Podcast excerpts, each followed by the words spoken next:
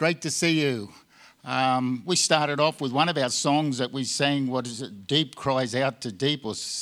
And some of you probably wondered what that meant. Uh, I'm not preaching on that. But uh, what it actually it is, it comes from the Psalms. And it means the more you become deeper in God, the more you cry out for deeper.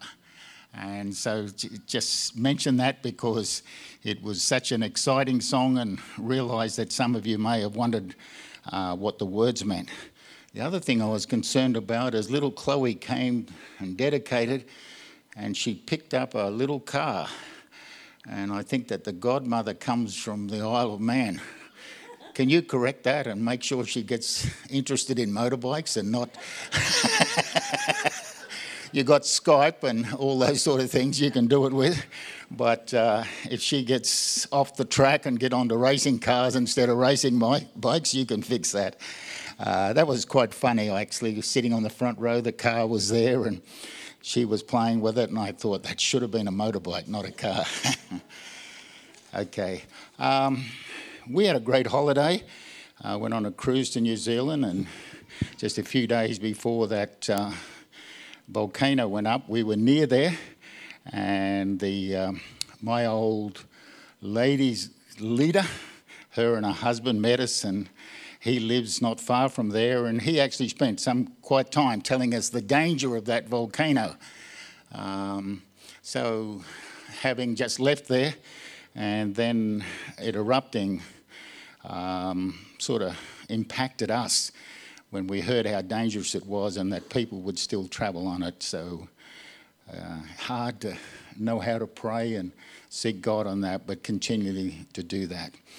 This morning, I'm going to share from the, the great hymn, uh, Hark the Herald Angels. When I prepared this and wrote it out and asked my old PA, could she uh, type it up, and she saw the word hark, she said, Oh, my grandmother used to often use that. And whenever we were kids, she'd yell out to us if we were making a lot of noise, hark. And what it actually means, it's an old English word that means stop, listen, something important is going to be, or just listen.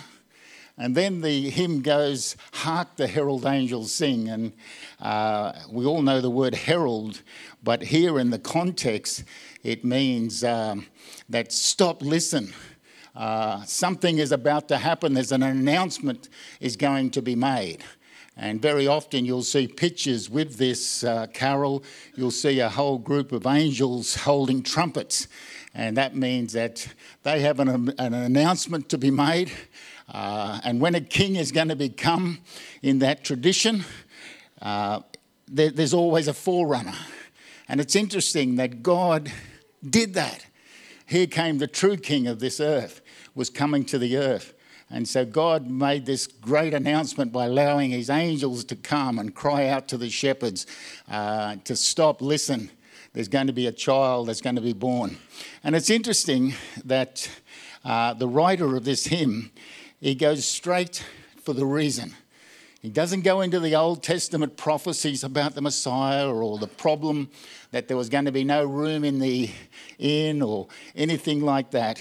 He goes that the reason Christ is coming to this earth is that sinners and God can be reconciled, that they've come for peace. The hymn was originally written, and I've said originally because it's had a few changes to it, but just slight changes. But it was written a year after Charles Wesley conversion. He wrote it as a poem for Christmas Day in 1739 and it's had several small alterations since then. But I just want to talk about Charles uh, Wesley and John Wesley because the, I'm going to just get sidetracked twice. It's not going to be a long message. And the reason I'm going to get sidetracked twice is because it has a big bearing onto the last verse. Now, John and Charles Wesley, born in a large family, I won't go into all the details. Their father was a uh, Anglican minister and they went off to Oxford University. Uh, John was the oldest one. Uh, they both did extremely well in university. John actually was a lecturer for some period of the time. And during university, they formed a little group. and mostly there was only a few of them. And they were very uh, dedicated in the way that they prayed. They searched the scriptures and had studies and uh, times of fasting before God, but they always had an emptiness. They never had what they really wanted to in God. But because of their enthusiastic and the methods that they did, very ritualistic, uh, people made fun of them and they were called Methodist. Uh, as a result, it was done sarcastically. They were called Methodist because they had a method in what they were doing and they was set, it was a set, very set the way they, they did it. And it's interesting that even though that name was put upon them, later they wore it as a badge of honour. And that's where the name Methodist comes from. And we'll hear more about that later. But anyway, they finished their studies um, and wanted to do mission work. They went off to America. We're talking about 1733, roughly then, so that's a long time ago. They spent three years and virtually came back as failures. On the way over to America, uh, they met, uh, met with the Moravians. Uh, they were a holiness group that originated from Germany. But interesting, the ship got into trouble, and uh, the Moravians just had this wonderful peace and rest in God, and that troubled John and Charles. They, when, uh, when they arrived in America, they continued with their mission work and spent three years there. And felt that failures. They came back to England. They came back totally disillusioned, uh, that had enough. But um, Wesley got mixed up. He's the younger one with Whitefield. And as a result of that, he heard these teachings that came from the Lutheran revival uh, in Germany and how that to be born again uh, was through faith. And he made a decision to follow the Lord. Interesting Three days later, John made a decision, but John was a little bit different. He went searching for a Moravian leader because in his emptiness, he wanted something deeper, and he noticed that they had something deeper when he went on the boat. Now, the thing that I struggle with is here's these guys, they were ordained in the established church. As far as I was concerned, they, they appeared to be godly. They had an understanding of God. They preached. In fact, um, during his training, John Wesley delayed some of his training because he went home to help his father in the church. Uh, they had this desire to, to give, to help people, but it was all. Now, I'm going to quote them, not my interpretation of it.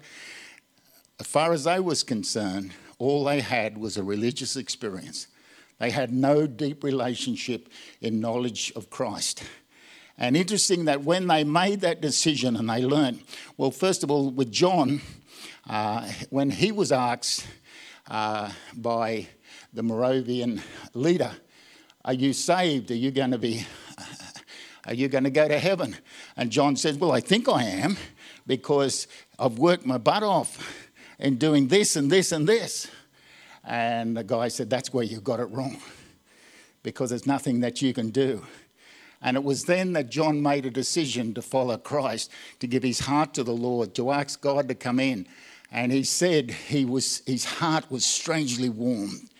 There was a total change in these two guys. And they virtually, can I say, bought uh, England awake and it went off into America. By the time they had died, they had over 100,000 followers. They had no desire to break away from the established church. What happened when they were preaching uh, into different churches, they were, they were told you couldn't preach that, and they were kicked out of the churches. So then they started doing uh, just preaching in the open air. And that was unheard of back then. Only the crazy guys did that, they thought, and got tremendous results. Their whole idea was to preach the gospel to the underprivileged, to the down and which didn't fit in the established churches. Took Christianity to the prisons and different places. So, Chris, you and your wife and your team, you, so, so Greg, I mean, you would have, where's Chris? You guys would have been classed as true Methodists. and they were continually Methodists because of their, they had some really strict policies, and, but they wore that with a badge of honour um, and made fun of. My mother's side, um, they, they gloried a little bit in because they can trace their uh, heritage right back to this time. My father, with a name like Grady, would be Irish, so I'm not don't want to quite go there. That'd be uh, might be quite different. But John Wesley, uh, with his brother, founded the Methodist Church. And it's interesting that Charles wrote over 6,000 hymns. Only one lady beat him, and that was Fanny Crosby, and she wrote 8,000. She was blind. Just another thought of interest with John.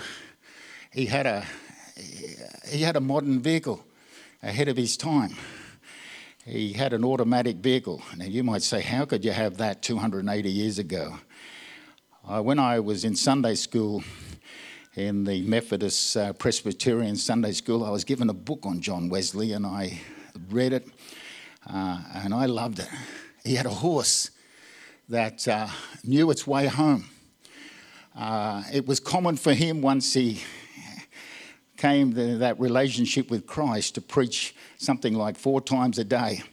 And so he would, the horse just trotted along he only had to steer it, did his studies on the horse, and on the way home, never took any notice. The horse knew the way home. Man, that's better than an automatic car, isn't? When he got older, they thought, hey, this is not right. And some people bought him a uh, sulky, and they asked him later, what was it like? He said, It's even better. He said, On the way home, I prepare my next message, and not only do I read now, I can write. And so he was a workaholic. Quite interesting. But uh, you can Google all that and read some of his uh, background. But Ch- Charles' goal in writing hymns was to teach the poor and teach the, the illiterate sound doctrine. We've got to realise back then that not many people had education. And in his songs that he wrote, the hymns he wrote, the poems he wrote that were later made into hymns, he put Christian doctrine. And in this one, Hark the Herald Angels Sing, there's so much doctrine. And we may find it a little hard to understand when we just sing it, but back then, the way they talked, and even though it was written in poetry form, the people would have understood it what was going on. So let's just go through it quick, quickly. We're not going to, uh, there's no need for me to uh, expound everything because the carol is self explanatory. So Wesley starts the hymn, as I said, not with Old Testament promises of Mary searching for accommodation, but he goes straight to the reason Jesus came. In Luke 2 4, it says, Glory to God in the highest in heaven and on earth, peace to those whom his favour rests. Uh, so that's, that's in there. Okay. Then he brings out that Jesus came in humility and he came from Bethlehem. And this was actually promised by the prophet Micah 700 years earlier. And this is what Micah wrote in uh, chapter 5, verse 2 in the book of Micah. The reason I mention this is that all of Wesley's hymns had theology in them. John used to say, that's his brother, the best theology you could ever read was Charles Wesley's hymn book. But this is what Micah 5:2 says, "But you Bethlehem, though you are small among the clans of Judah, out of you will come from me one who will be ruler over Israel, whose origins are from old, from ancient times." And so it actually, what he's saying there, Micah is saying that this person who would come out of Bethlehem and be born, because the, um, all the early uh, people believed this was a messianic prophecy, that it was amazing paradox because the Messiah would be born, yet already have existed. It, in a sense, it doesn't make sense. Only Jesus could fulfill that.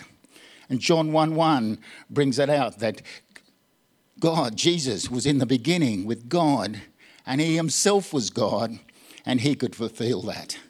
Let's just quickly look at the second verse. Then Wesley brings out that Christ, the everlasting God, as I've already covered, late in time has come, offspring of a virgin's womb, God Himself, veiled in flesh. So here comes God from ancient past, from always, everlasting, ever be. And then He brings out that He's our Emmanuel. And Emmanuel means God is with us. Isaiah 7:14 says, "Therefore the Lord himself will give you a sign. The virgin will conceive and give birth to a son, and I will call him Emmanuel. What does Emmanuel mean? God is with us. God has come down and taken on flesh, and he wants to be with us, he wants to help us. Then the third verse, it says there, there's one part that I want to bring out Heavenly born Prince of Peace. Charles Wesley would have got that from Isaiah 9 6. For unto us a child is born, to us a son is given, and the government will be upon his shoulders. And he'll be called Wonderful Counselor, Mighty God, Everlasting God, and the Prince of Peace. And there are many truths in there that, that Charles has put, that he's got from the Word to get across that God has come to reconcile, to bring back, back us. The reason I shared about John Wesley's salvation, and I'm going to jump a little bit because the very last line of Hark the Angels says, Born to give them a second birth. One of the things that John and Charles brought out in their ministry was it's not enough just to be religious. Here are these guys, they're actually ordained in the established church. They know the word, in a sense, I was going to say inside out, but they didn't really. But they were trained and all that area. They'd done mission work, but they had no personal relationship with Christ. And the moment they got that personal relationship with Christ, something changed within. They were born again. And that's why he put down, uh, born to give, that Christ came to give them a second birth. And that's what God wants to do to us. It's not enough just to come to church, it's not enough just to be religious. It's not enough just to do all these good works. And I really appreciate what everyone does in this church, and I'm so glad that we're honouring everyone. But the thing that Charles and John got themselves into trouble for was that wasn't enough. That wasn't enough. You have to have a personal relationship with Christ because then the Holy Spirit comes within you and motivates you and helps you. And you've only got to look at the, the change that came to these two great men and we can see uh, the reality of the gospel. In the third verse, it says, Hail the heaven born Prince of Peace, covered that. Hail the Sun of Righteousness. Now, I'm not sure, but just in the past few years, if you, most of your hymn books has this wrong.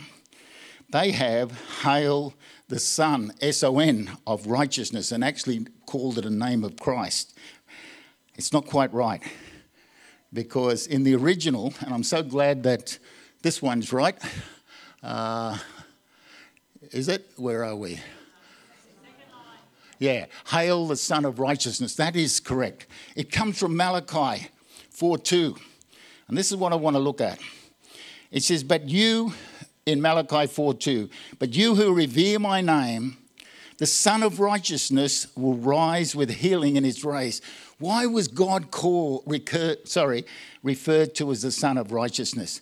What has changed that is some people have thought, oh, um, because Christmas has got some relationship to do with the sun. Uh, in the sense of the heathen stuff, let's change this. But no, we should go back to what it originally forms. And the Sun of Righteousness meant that um, God would come in his glory and his righteousness that would outshine the sun. And there are passages elsewhere in the Old Testament that refers to God as the Sun. Now, it's only symbolic, but showing the cleanliness, the, the, the power, the glory of God. So let's, let's look at what it says. It says, You who revere my name, the Sun of Righteousness will rise with healing in its rays. And, uh, okay, the correct version is with healing in its wings. And what does that mean? Because Wesley says in the song, Light and life, all he brings, risen with healings in his wings. You've got to understand a little bit of the Hebrew background. Maybe these people did. But when the, the prophecy was made that Jesus would come with healing in his wings, what does that mean? What does that mean? They used to wear, uh, the priest back that time, a special gown, garment that had uh, tassels at the end, and they all had symbolic meaning. Um, the white spoke of the of the tassel, spoke of righteousness. I'm going to show it to you in a sec. And it represented the power and the authority of the person too who wore it, the priestly anointing that was upon them. And prophecies had been made that when Jesus the Messiah would come, that he would have healing in his wings. It's not literally in that, it's symbolic. It meant the area that he covered, the area that he uh, had authority over, there would be healing. And then the woman with the issue of blood who uh, came to Jesus, who she was an outcast. And she said, If only I can get through this crowd and touch the hem of his garment, I'll be healed. What she was touching was the tassels because, um, come up and show us. Okay, this is a prayer shawl, and ones that they wore. So the garment would have been a lot larger, but these are every Jewish man wore the tassels to remind them of the Torah, the teachings of God, and this is what the woman wanted to touch the fringes of his garment. Yeah. And these are the tassels. The white represented the righteousness, the sun, clean, clean, and the blue represented the um, heaven born. And there was 600, and sorry, it also represents the commandments of God. So it, when he was praying, this man is a uh, Hebrew expert, that's why I'm letting him do it. um, that when they were praying, that they were covered by the commandments of God, and the commandments were pure and clean. But there was 613 precepts. So this, as he prayed, gone as you're praying and you're holding the tassels, it's a lot harder, even just not praying, just living with the tassels on your garment, holding them. It's, it gives you some sort of incentive not to sin against God, doesn't it? You're holding the laws of God right there in your hand to remind you this is what it's all about. We don't have to use these to pray to be effective, but I just wanted to get you across so that you knew how the Hebrew. Thank so, you. what were the 613 precepts? Well, they represent. they, they represents the Torah, the first five books of the Bible, which teach the best ways to live. And how many? And that's what it's called. Well, no. we, we don't go by those so much. We go by the, the, the, the ten, the first ten of the uh, what we call the Ten Commandments of God, or they called it the ten point marriage contract that God made with His people at Sinai and that was the contract he made. And what we have in Pentecost was the react, reenactment of Sinai with the clouds and the Holy Spirit and the fire coming down and, and lighting up the church, starting that. Now, can you put your wings out again, how it was done? So Malachi said there would be healing in the coming Messiah's wings. There, thanks. There's other scriptures. I'll just read um, what it says in Matthew 14 35 to 36. People brought all their sick to him and begged him to let the sick just touch the edge of his cloak. his wings, and all who touched him were healed. And so the tassels meant, when you were holding those, it meant that you were separated under God. It reminded you that the commandments, that you were surrounded by God's law, you were surrounded by God's holiness and commandments. It also represented the authority and power of that person. And just getting a little sidetracked a little bit. When David was on the run from King Saul, uh, he hid with his men in a deep cave. And King Saul, who was out to kill David, came up and uh, wanted to relieve himself and went into the cave, but because David and his men were further back. And so, what David did, he crawled up very quietly and he cut off the corner of his coat. What he did, he cut off one of the tassels, which represented the authority, and the priestly authority. And then later, David realized what he did. And that's why he was so regretful and so felt down because he had taken the authority. It wasn't his place. Even though Saul was completely wrong and out of order, it wasn't David's place to cut that authority. And that's what it represents. Let's get back to the hymn. When we say that Jesus came, this is what Wesley says. I, I love this last verse. It says, Mild he lays his glory by. Means he put his glory by. And he came born that man may no more die. Yes, I'm going to die, but not really die because this soul and spirit is going to live forever because it knows the Lord. Born to raise the son of earth, born to give them second birth. And if we back up a little bit, it says, Hail the Sun of Righteousness, light and life, all he brings, risen with healing in his wings. We don't have to touch the corner of his garment.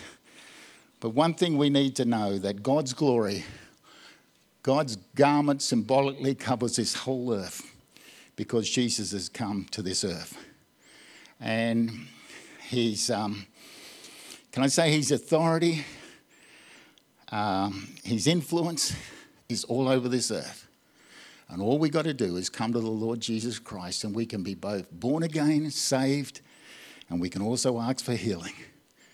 And this morning, I want us to sing the hymn again and sing it with meaning and understanding. And at the same time, if we need to make a commitment to the Lord that we can do it where we are, we can come to the front. And there's pastors here that would love to pray for you. And if you need healing, I want us to realize that Wesley, more than anyone, wanted us to know that Jesus came to this earth to heal people and that there's healing in his wings. And so we can find healing, and both John and Wesley's uh, whole influence was never to bring division in the church, was, but bring the church into an understanding that there is both salvation and healing when we come to God. And I just wonder if we can sing that and worship in Jesus' name. Thank you.